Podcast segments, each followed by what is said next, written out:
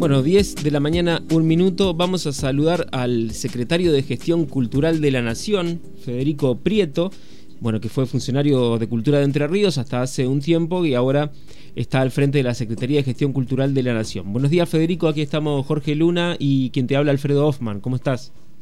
Hola Alfredo, hola Jorge, ¿qué tal? Yo bien, eh, espero que ustedes igual, saludos para ahí a la producción y la, audiencia. Bueno, muchas gracias por atendernos. Nosotros estábamos muy interesados en charlar con vos, no solo por el, por el trabajo que están llevando adelante allí en el Ministerio de Cultura de la Nación, sino también porque nos eh, llamó mucho la atención y nos gustó mucho las publicaciones que hemos visto sobre una serie de actividades que se han realizado en la Antártida eh, que vos has difundido y que tienen que ver, por un lado, este, con la inauguración de un punto de cultura, pero también con otras acciones culturales eh, que forman parte, digamos, también de, hacer soberanía, ¿no? Contanos qué fue lo que, lo que estuvieron realizando allí en la Antártida.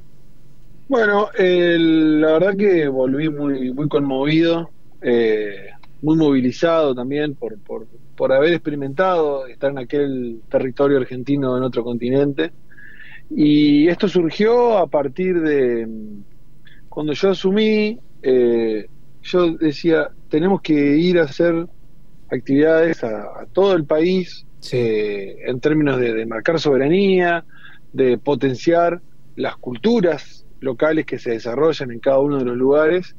Y eh, en un momento dije, tenemos que tratar de que en la Antártida haya un punto de cultura. Un punto de cultura es un programa que existe hace 12 años en Argentina, en la cual es una convocatoria abierta para que organizaciones eh, de distintos lugares del país apliquen y un jurado los selecciona para el desarrollo de un proyecto cultural que construye comunidad bajo las bajo los lemas, los conceptos de la descolonización, el buen vivir, el bien común. Y yo decía, tiene que haber un punto de cultura que podamos eh, entregar y reconocer en la Antártida. Y entonces difundimos el programa eh, en la población civil que habita aquellas tierras, eh, gracias a, al Comando Conjunto Antártico que nos permitió poder difundir el programa, y en Base Esperanza, que es un, es un lugar donde donde más organizado como, como pueblo, como pequeña ciudad de aquel lugar,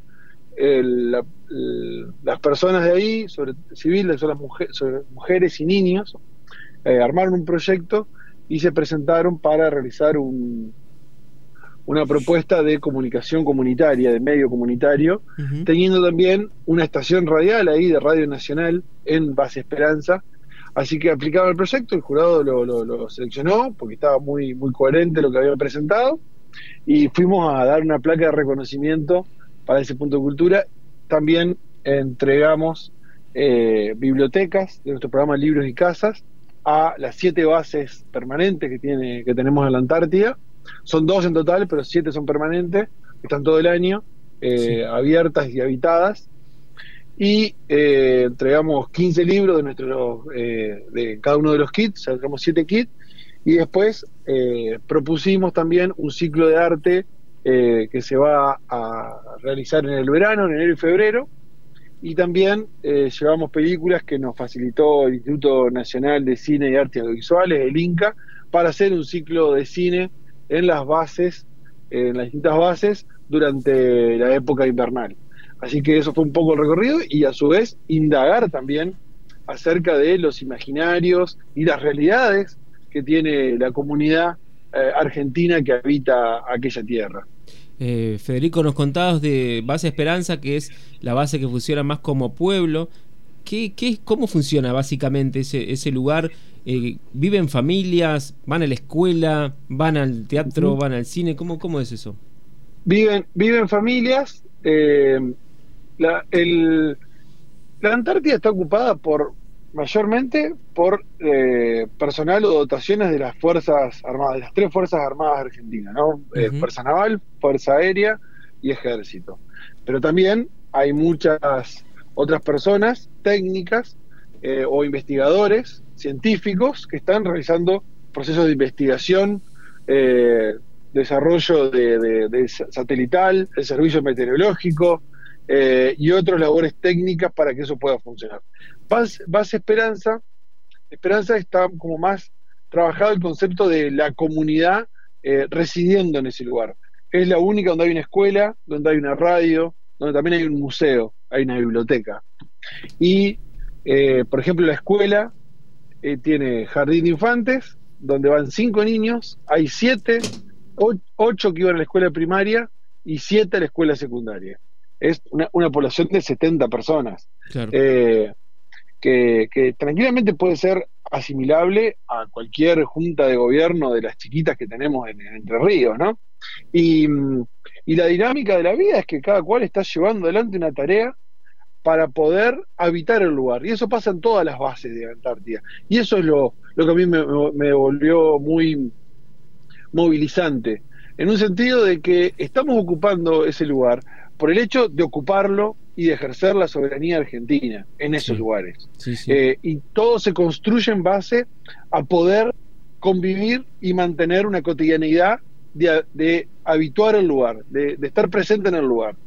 Eh, además de, por supuesto, los científicos que están haciendo un trabajo de investigación puntual, eh, que gracias al CONICET pueden estar llevando adelante sus proyectos de, investigación, contratando sus, teorías o hipótesis sobre algo, eh, el servicio meteorológico, eh, ARSAT, que, tiene desde ahí una base con la cual trabaja el, satélite, los satélites que tenemos en el espacio de comunicación, pero son las Fuerzas Armadas las que cumplen un rol social y político en términos de eh, construcción de la ciudadanía a partir de la soberanía. Y como todas las comunidades de nuestro país necesitan tener acceso a la cultura, así que también nos parece importantísimo esto que han que han llevado adelante. Yo lo que me estoy preguntando también en este en este trabajo que vos estás haciendo en la Secretaría de Gestión Cultural, así como han ido a hacer este trabajo en la Antártida, a llevar estos materiales, a inaugurar un punto de cultura,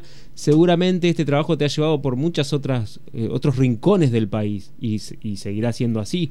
Que, por, por ejemplo, ¿por qué, ¿por qué otros lugares has podido este, llevar este trabajo?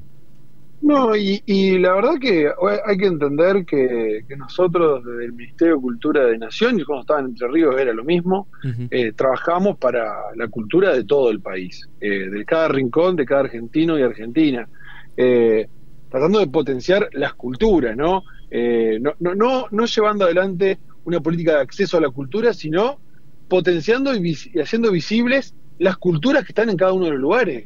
Cada cual tiene su propia cultura, su propia forma de habitar el mundo, de relacionarse con el mundo, ¿no? que es ahí donde nace la cultura, en esa relación que podemos identificar con, nuestra vida cotidiana. Entonces ahí hay que identificar y hay que tratar de generar dispositivos para que eso pueda ser posible, ¿no? En términos identitarios, en términos de arraigo, y desde ahí sí poder potenciarla para que eso genere eh, no solamente producción simbólica, sino un valor agregado que permita también un desarrollo económico y la generación de empleo. Digo, la cultura tiene que ser eso. Muchas veces se manifiesta como que la cultura solamente o queda relacionado a lo artístico. Y acá estamos hablando de lo cultural en términos de la forma en que nos relacionamos con el mundo que habitamos. Ahí nace lo cultural, lo cómo pertenecemos a una comunidad como individuos, eh, cómo esa comunidad se relaciona con otra comunidad. Entonces, como fui a la Antártida, he ido a distintos pueblos, desde eh, la selva misionera, eh, o bien, profundo, ¿no? Trabajando con, los pueblos guaraníes, o en el impenetrable chaqueño, ¿no? En Colonia Aborigen, también decir que tuvimos, por ejemplo, en, en, Los Antiguos, en Santa Cruz, que es un pueblo turístico que conocido, pero también eh, llegamos, llegamos ahí, eh, o a Londres, Catamarca, digo que son lugares remotos, donde no es fácil el acceso, pero que decidimos ir a trabajar con las comunidades y acompañar los procesos de construcción de la comunidad, sobre todo a partir de estos elementos de la cultura. Eh, Jorge Luna te habla, un poco rescatar y y felicitarlos porque es una hablabas de soberanía, de lo que está emplazado digamos por las fuerzas de seguridad de nuestro país allá en Antártida y en cada rincón limítrofe de nuestro país, pero la soberanía también tiene que ver la cultura, nuestra cultura, que se entrelaza como argentinos y pero defenderla y ponerla en relieve no no no es digamos la primera vez que lo escucho. Es que es que nosotros fuimos con una, hicimos como una especie de juego de palabras, como eslogan, un eslogan, pero que le pusimos un nombre, que es eh, la cultura es soberanía y la soberanía es cultural. Eh, ¿Qué quiero decir con esto? Que la cultura es, es soberanía en cuanto el ejercicio ciudadano que tenemos, ¿no? El ejercicio ciudadano que tenemos de habitar un espacio, de identificarnos con un lugar, de tener el arraigo y ser parte de esa idiosincrasia, es un ejercicio soberano, en la forma que nosotros habituamos nuestras prácticas cotidianas en un espacio determinado, en un mundo determinado, ¿no? Eso es un ejercicio soberano de, nuestra forma de ser, de nuestra identidad. Y la soberanía es cultural, porque la soberanía es eh, el ejercicio de esa cotidianidad. Y la forma, el modo en que nosotros ejercitamos eso es cultural, es estrictamente cultural. Eh, bueno, y otra cosa que no quería dejar pasar de todo esto, que si bien puede ser anecdótico o no, no sé, vos me dirás, te tocó estar en la Antártida justamente cuando Argentina salió campeón del mundo este, y festejar en la Antártida creo que ha sido un privilegio de, tu parte poder estar allí en ese rincón del país festejando con la, con la gente en un campeonato del mundo. Y eso fue, eso fue un valor agregado, un plus a todo esto, ¿no? Porque no solamente eh, fue emocionante y movilizante eh, estar en las dos bases, base Esperanza y base Marambio, y conocer esas realidades y todo lo que significa, porque aparte, cada persona que habita ese lugar tiene su historia también, ¿no? Deja muchos seres queridos para poder cumplimentar eh, un año o un tiempo determinado en esos lugares, y hay historias de vida que son tremendas, ¿no? Que te emocionan. y la gente está ahí ejerciendo la soberanía en defensa de la patria, construyendo la nación, construyendo el Estado, eh, y tiene su historia de vida, ¿no? Pero además de ser emocionante, fue particularmente muy particular y muy emocionante poder ver el partido, la final, en, ahí en la Antártida, eh, y sobre todo esto que, se da, ¿no? Que el fútbol puede permitir esa identidad o esa identificación con los colores, con, la Argentina, eh, con el pueblo, y verlo desde ese lugar donde también es Argentina, donde somos argentinos y argentinas, y compartir eh, esa eh, forma de comunión, el, partido, al final fue tremendo, también tiene ese plus de, de, emocionalidad, ¿no? de espectacularidad, estar eh, viendo la final y salir campeón del mundo desde ahí. y fue tremendo. Y, la verdad que se me pone en la, la piel de, de, gallina, como se dice, ¿no? Se me eriza porque lo revivo y es como emocionante, o sea, es muy fuerte lo, que se siente estando ahí, eh, el ser argentino, ¿no? ¿Cómo fue el, cantar el himno? El escuchar el himno o cantar el himno. No, no, fue, fue fuerte también. Aparte, también digo, hay una práctica del ejercicio militar, ¿no? Con, con, la, con, con, esto, ¿no? Con, la formación y el respeto a, a nuestros símbolos patrios. Entonces como que también esa energía te lleva a que vos te, te, posiciones también en el lugar, ¿no? De, de, pararte y cantar el himno y sentirlo. Y, fue así, y fue fuerte, fue, fue una energía fuerte que sentimos de cantar el himno.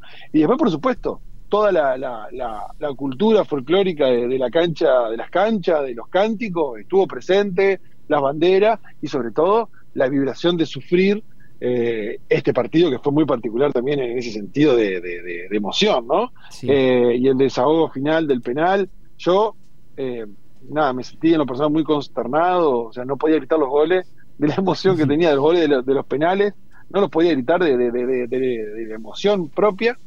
Y después como que la mayoría de las personas rompiendo en llanto, y eso fue muy fuerte. y, saliendo a festejar a la, a la nieve, al barro, eh, al cartel de base Marambio, como se vieron en muchos videos. Eh, nada, también ese orgullo de, sentir argentino y de estar en ese lugar eh, también construyendo la patria. Sí, realmente muy impresionante. Uno, estoy, mira, mientras hablo con vos, estoy viendo las fotos en las redes sociales y está la gente festejando con banderas argentinas en la, base Marambio, en medio de la nieve, como como vos nos relatás y se, se observa, se ve la emoción en, esa, en esas imágenes. Solamente aprovecharte, eh, como para terminar la, entrevista, eh, tu, aprovechar tu, tu testimonio, Federico. Estamos hablando con Federico Prieto, que es el secretario de Gestión Cultural de la Nación. Como estudioso de la cultura, como trabajador también de la cultura, ¿Puede decirnos qué significa el fútbol para, para nosotros? El tema de, no sé, estuvimos un mes que no hablábamos de otra cosa y ayer lo que, lo que se vio, digamos, en, en, la, en el recibimiento a la selección fue algo histórico que nunca más, nunca más creo que vamos a ver durante mucho tiempo. Este, y bueno, eh, así como estudioso de la cultura, ¿qué puedes decirnos sobre, sobre este fenómeno cultural que también es el fútbol? Y, y mira, es diverso, porque también como, como cada cual lo trata, ¿no? Para algunas personas es un, es un deporte, para otros un pasatiempo, para otros la posibilidad de trabajo, pero lo que yo más rescato del fútbol como elemento, como cosa dinámica, es la capacidad de, de, unión que hay. Y sobre todo, algo que voy a traer que dijo Víctor Hugo Morales, que a mí me, me, llamó mucho, hace mucho tiempo lo dijo, que lo, lo, escuché decir hace 15 años capaz, que el fútbol tiene esa capacidad de, unir a las personas, y él lo pone como ejemplo como si una persona de mucha plata va a un café, a, un restaurante, y el mozo, que es un trabajador, que no, solamente no, tiene el poder adquisitivo que tiene esa persona de mucha plata, dueño de una empresa, por ejemplo, la única capacidad de charla y que los une es el fútbol que los ponen en, el mismo lugar, ¿entendés? Porque sabe de qué es hincha uno, de qué es hincha el otro, y a partir de ahí puede generarse una conversación, ¿no? Esto es folclórico del cántico, bueno. El fútbol es el elemento capaz de unir a los argentinos, de poner un tema en común entre los que más tienen y los que menos tienen. Y ayer se vivió en el festejo. Todos fuimos lo mismo celebrando por la misma cosa. Y esos horizontes simbólicos son los que tenemos que poder construir también la cultura. Y para eso hay que entender que la cultura es un elemento político, profundamente político, porque se generan todo el tiempo tensiones en cuanto a la capacidad de encuentro de las personas con su historia, con su forma de relacionarse con el mundo, ¿no? Generan tensiones y hay que poder liberar esas tensiones, eh, tratar de construir los puntos en común para construir ese horizonte simbólico común que nos pueda permitir construir un Estado, construir nación. Entonces, la cultura es política y la política cultural tiene que ir a acompañar esos procesos. Por eso nosotros fuimos a la Antártida, como vamos a todos los pueblos, para entender, para trabajar las culturas locales. Y eso es muy importante tenerlo en cuenta y ser consciente de la importancia que tiene la cultura y la política cultural.